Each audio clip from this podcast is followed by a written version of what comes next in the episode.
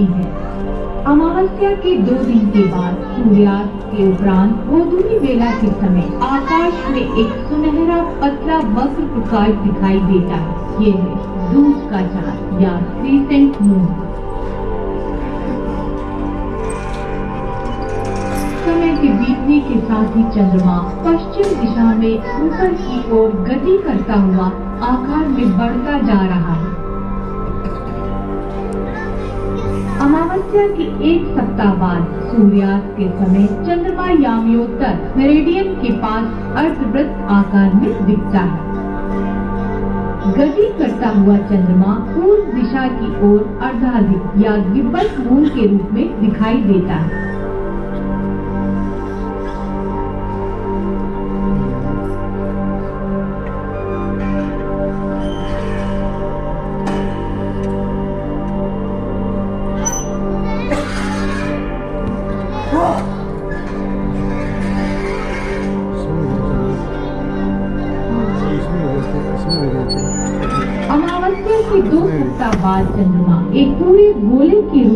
ठीक सूर्यास्त पर पूर्व से उदय हो रहा है।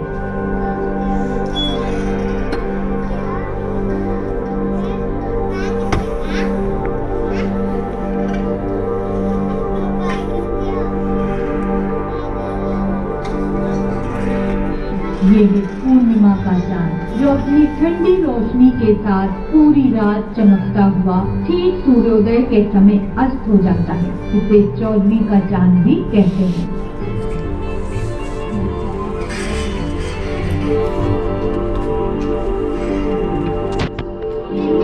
जैसे जैसे दिन गुजरते जाते हैं, चंद्रमा की आकृति फिर से बदलने लगती है। सूर्यास्त के बाद चंद्रमा देर से उदय होता है और सूर्योदय के बाद देर से अस्त। अब ये गोलाकार निरंतर तीन दिन बाद पुनः अर्धाधिक आकार में आ गया।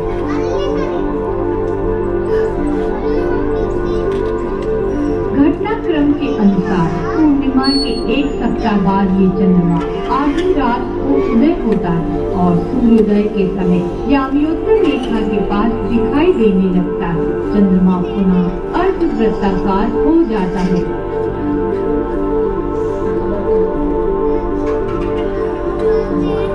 चंद्र कलाएँ लगातार घटती हुई तक पहुँच जाती है।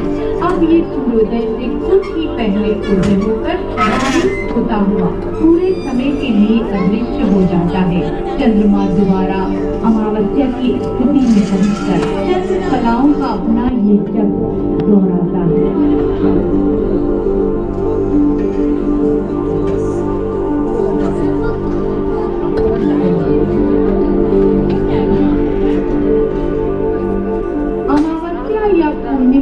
चंद्रमा को अर्ध चंद्राकार बनने में एक सप्ताह या सात दिन का समय लगता है।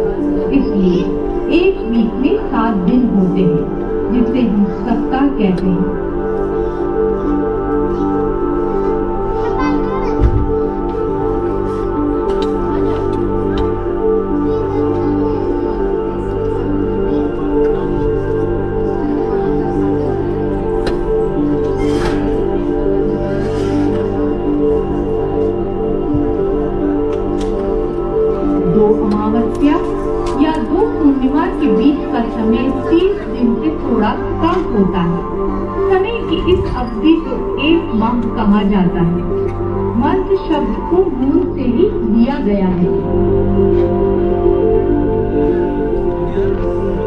चंद्र कलाओं से कैलेंडर या पंचांग का निर्माण हुआ। विभिन्न धर्मों में मनाए जाने वाले त्योहार इन चंद्र कलाओं से ही जुड़े होते हैं। कभी कभी एक ही माह में दो पूर्णिमा होती है, ऐसी स्थिति में उस माह का दूसरा पूर्ण चंद्रमा कहलाता है। चंद्रमा नीला नहीं दिखाई देता। ये सिर्फ़ एक शब्दावली है।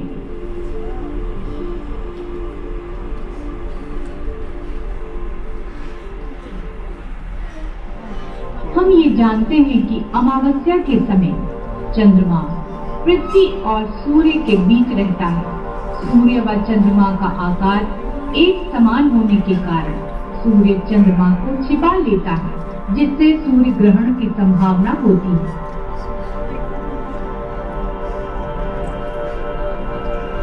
इसी प्रकार पूर्णिमा के समय, जब पृथ्वी चंद्रमा और सूर्य के बीच में आ जाती है और उसकी छाया चंद्रमा पर पड़ती है तो पृथ्वी से देखने पर चंद्रमा हमें ग्रहण युक्त दिखाई देता है, इसे चंद्र ग्रहण या लूनर एक्लिप्स कहते हैं। लेकिन ध्यान देने वाली बात यह है कि प्रत्येक पूर्णिमा व अमावस्या को ग्रहण नहीं होता ग्रहण के लिए आवश्यक है कि तीनों खगोलीय पिंड सूर्य पृथ्वी। व चंद्रमा एक सीधी रेखा में हो।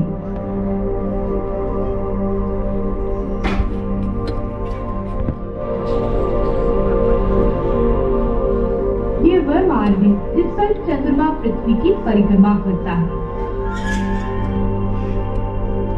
ध्यान दीजिए, चंद्रमा का मार्ग सूर्य के मार्ग क्रांति वृत्त से थोड़ा झुका हुआ है।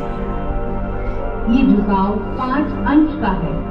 चंद्रमा जब अपनी कक्षा में घूमता है तब क्रांति वृत्त को दो बिंदुओं पर काटता है।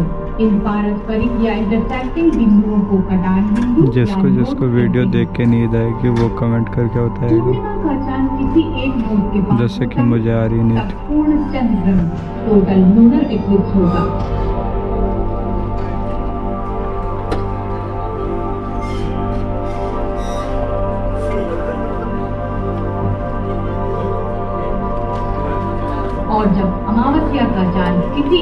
एक नोड के पास रहता है तो पूर्ण सूर्य ग्रहण टोटल सोलर इक्लिप्स होगा।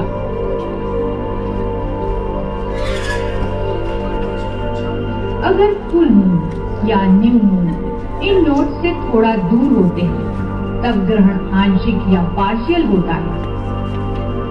चंद्र ग्रहण के समय सूर्य का प्रकाश चंद्रमा तक नहीं पहुँच पाता, परंतु पृथ्वी के वायुमंडल से प्रकाश का कुछ भाग पूरे चंद्रमा पर गिरता है।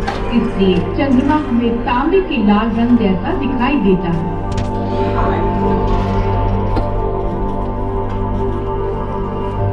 पृथ्वी चंद्रमा से बहुत बड़ी है।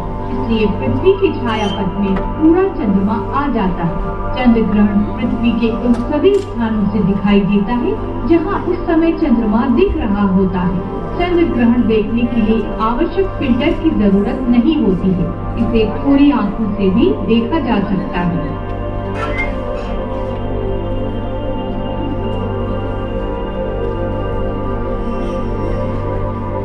जब अमावस्या का चाँद ठीक क्रांति वृत्त पर रहता है, तब पूर्ण सूर्य ग्रहण होता है।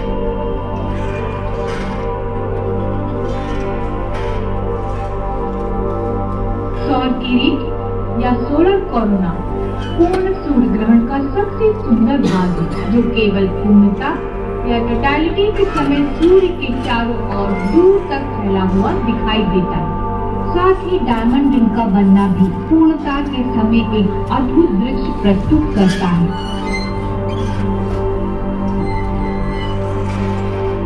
कोरोना सूर्य का बाहरी वायुमंडल है, जो हमें साधारण अवस्था में दिखाई नहीं देता। वैज्ञानिकों के अनुसार, सूर्य के चारों और प्लाज्मा की परतों का अध्ययन करने का यही एक अनूठा अवसर होता है। प्राचीन समय में ग्रहण हमेशा डर और चिंता का कारण रहे वे लोग समझने की कोशिश करते थे कि सूर्य आकाश में कुछ समय के लिए क्यों गायब हो जाता है। सूर्य ग्रहण को लेकर उनके पास विभिन्न कारण थे। सूर्य ग्रहण का सबसे पहला रिकॉर्ड चीन के प्राचीन काल की कहानी से मिला। लगभग दो हज़ार एक सौ उनसठ ईसा पूर्व, दो शाही खगोलविद सीवाहो ग्रहण की भविष्यवाणी करने में विफल रहे। इस कारण शासक किंगकॉन ने क्रोधित होकर दोनों खगोलविदों की गर्दन उड़ा देने का आदेश दिया था। टर्की के क्षेत्र में पाँच सौ पिचासी ईसा पूर्व मेडीज और लीबियंस के बीच एक भयानक युद्ध हुआ था। इसे हाइस युद्ध के नाम से जानते हैं। युद्ध लगभग छह वर्षों तक चलता रहा। इसी दौरान एक सूर्य ग्रहण हुआ और आकाश में अंधकार छा गया। वह लोग युद्ध के समय सूर्य ग्रहण से होने वाले अंधकार को शगुन मानते थे। इसी कारण दोनों सेनाओं के सैनिकों ने अपने हथियार डालकर युद्ध विराम की घोषणा की। हिंदू पौराणिक कथा, समुद्र मंथन में भी ग्रहण की कहानी मिलती है। भगवान विष्णु ने देव और असुरों को एक साथ मिलकर समुद्र मंथन कर अमृत खोजने का आदेश दिया। उन लोगों ने आपसी दुश्मनी एक और रख अपनी सहमति व्यक्त की। शक्तिशाली मंदिरा पर्वत की मथानी बनाकर उसके चारों ओर विषैले वासुकी नाग को रस्सी के रूप में लपेटा।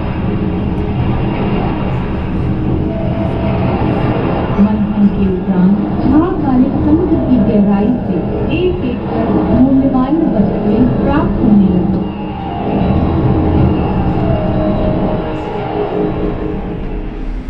फिर एक चमत्कारी क्षण में अशांत सागर से अमृत कलश बाहर आ गया।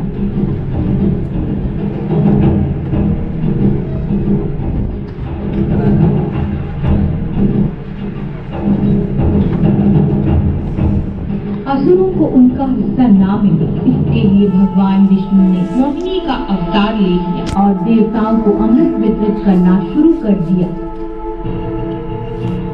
एक असुर स्वर भानु जो कि देवताओं के बीच छिप कर बैठा था, उसने भी अमृत पी लिया। इस घटना को सूर्य व चंद्र भगवान ने देखा और मोहिनी को सूचित कर दिया। लेकिन उस समय तक स्वर भानु अमर हो चुका था। भगवान विष्णु जो मोहिनी के रूप में थे, सुदर्शन चक्र द्वारा उन्होंने उसका सिर काट दिया। फिर भी स्वर भानु मृत नहीं हुआ। उसका सिर राहु और अलग हुआ शरीर केतु बन गया। इस कारण राहु व केतु ने उसी समय सूर्य व चंद्र दोनों को अनंत काल तक वंचित रखने के लिए प्रतिशोध की शपथ ली।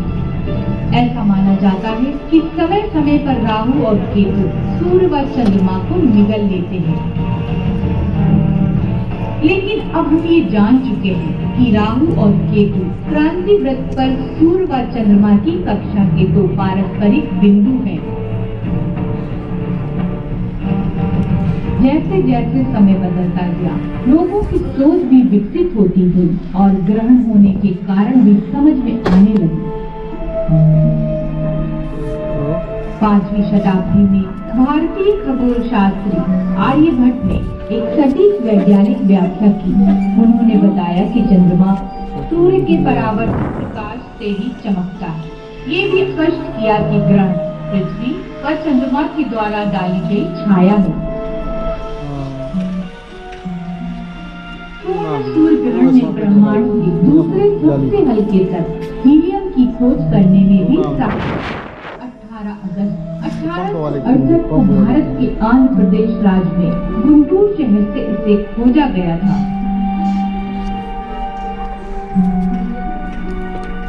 प्रसिद्ध वैज्ञानिक अल्बर्ट आइंस्टीन के कथनानुसार प्रकाश की किरण जब किसी तारे के निकट आती है तो गुरुत्वाकर्षण के कारण मुड़ जाती है।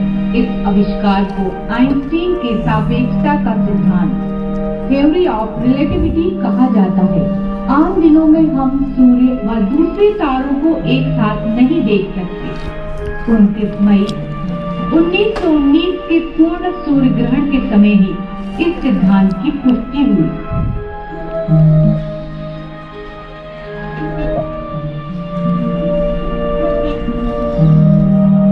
इतनी अधिक जानकारियाँ प्राप्त करने के बाद, चलिए, हम एक काल्पनिक यात्रा पर कुरुक्षेत्र चलते हैं।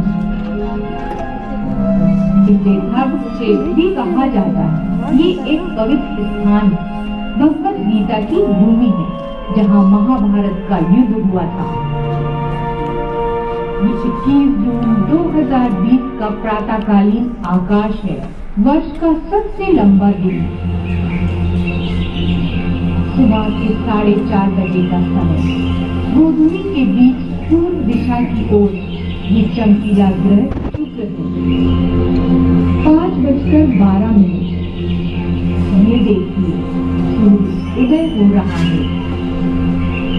समय के बढ़ने के साथ आकाश में ऊपर की ओर अपनी संपूर्ण ऊर्जा के साथ चमक रहा है।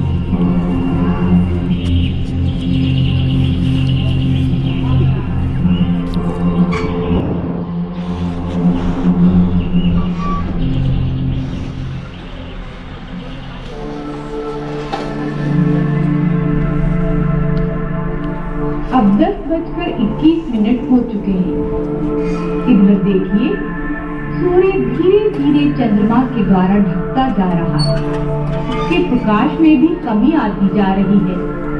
सूर्य ग्रहण को कभी भी कोरी आँखों से नहीं देखना चाहिए। ग्रहण देखने के लिए Mylar filter pinhole camera की भी मदद लेना आवश्यक होता है। याद रखिए, आँखों के लिए सूर्य घातक है। ग्रहण नहीं दोपहर के बारह बजकर एक मिनट हो रहे हैं। सूर्य आकाश में अधिक ऊंचाई पर है। चंद्रमा से ढका हुआ। अरे, ये ना तो पूर्ण है? ना ही आंशिक। ये है वलयाकार सूर्य या एनुलर सोलर इक्लिप्स इस ग्रहण के समय चंद्रमा पृथ्वी से दूर रहता है और आकार में सूर्य से थोड़ा छोटा। शक्ति सूर्य को पूरी तरह से ढक नहीं पाती। इसलिए सूर्य का प्रकाश एक वलय या रिंग के रूप में चंद्रमा के किनारों से चमकता हुआ दिखाई दे रहा है जिसे रिंग ऑफ़ फायर कहते हैं। सूर्य इतना अधिक चमकीला तारा है कि इसकी निन्यानवे प्रतिशत शक्ति ढक जाने के बाद भी प्रकाश हम तक पहुँच रहा है। ये ना तो दिन है, ना रात। ना ही गोधूली का प्रकाश। इसे व्यक्त करने के लिए कोई शब्द नहीं है। वाह, क्या सुंदरता है। आपने ऐसा नज़ारा जीवन में कभी देखा है? समय के बीतने के साथ ही सूर्य पुनः आकार में बढ़ता जा रहा है। जहाँ ग्रहण देखने वाले नजारे को देखकर उत्साहित होते हैं। वही धार्मिक लोग पवित्र स्नान और पाठ पढ़ने में व्यस्त रहते हैं। दोपहर बाद एक बजकर सैतालीस मिनट पर चंद्रमा सूर्य को पूर्ण रूप से पार कर चुका है, यानी ग्रहण समाप्त हो गया। इस पूरे ग्रहण का कुल समय तीन घंटा छब्बीस मिनट रहा। वलयाकार ग्रहण सिर्फ़ अड़तीस सेकंड तक ही था। यह अड़तीस सेकंड का समय बहुत ही मनोहारी रहा। ग्रहण के दौरान पृथ्वी के घूमने और चंद्रमा के परिक्रमा से पृथ्वी के मार्ग पर चंद्रमा की जो छाया हज़ारों किलोमीटर लंबी और 21 किलोमीटर चौड़ी थी। ये वलयाकार ग्रहण केवल इस पट्टी से ही देखा जा सका। भारत के जिन स्थानों से वलयाकार ग्रहण दिखाई दिया, वे स्थान है उत्तराखंड में देहरादून, चमोली, जोशीमठ, हरियाणा में सिरसा और राजस्थान में सूरत देश के अन्य में ग्रहण आंशिक था। प्रयागराज में सूर्य का केवल 78 प्रतिशत भाग ही चंद्रमा की चक्की से छिपा था। ग्रहण की अवधि निर्भर करती है पृथ्वी व चंद्रमा के परिक्रमा मार्ग में उनकी स्थिति पर। पूर्ण सूर्य ग्रहण की अधिकतम अवधि सात मिनट तीस सेकंड तक ही हो सकती है। पृथ्वी पर प्रतिवर्ष औसत चार ग्रहण होते हैं। हर ग्रहण 18 साल 11 दिन और 8 घंटे के अंतराल के बाद पुनः दोहराते हैं।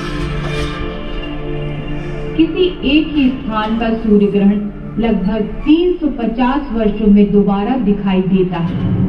ग्रहण की इन गणनाओं से इतिहास की तिथि निर्धारण में भी हमें सहायता मिलती है। आप ये बात शायद जानते हो कि महाभारत समय जब अर्जुन ने जयद्रथ का वध किया था सूर्यास्त के कुछ पहले उस समय भी पूर्ण सूर्य ग्रहण था।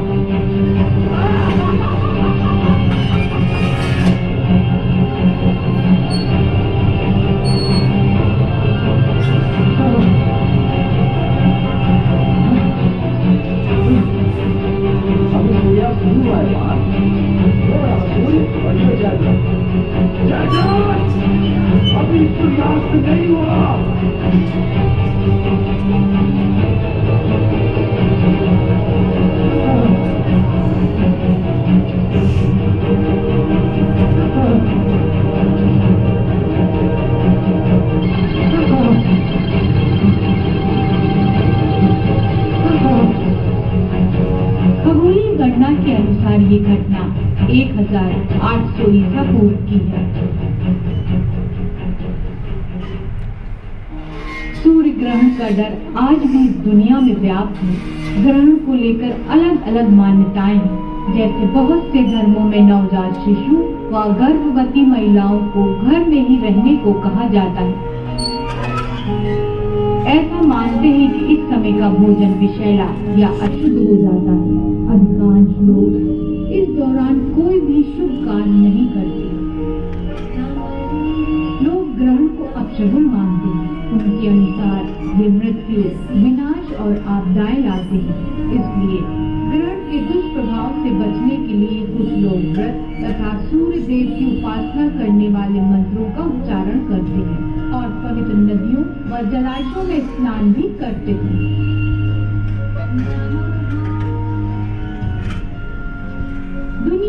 वैज्ञानिकों ने अपशगुन के दावों को गलत बताया है। ग्रहण मनुष्य या वातावरण को प्रभावित करते हैं। इस बात की कोई भी वैज्ञानिक प्रमाण नहीं है। हालाँकि वैज्ञानिकों ने इस बात पर अवश्य ज़ोर दिया है कि सूर्य ग्रहण देखने वाला हर व्यक्ति अपनी आँखों की रक्षा ज़रूर करे। इसलिए अगली बार जब खगोलीय पिंड आकाश में लुका छिपी करे तो इस प्राकृतिक घटना को देखने और अपने कैमरों में कैद करने के लिए अपने आप को तैयार रखें। धन्यवाद। नमस्कार।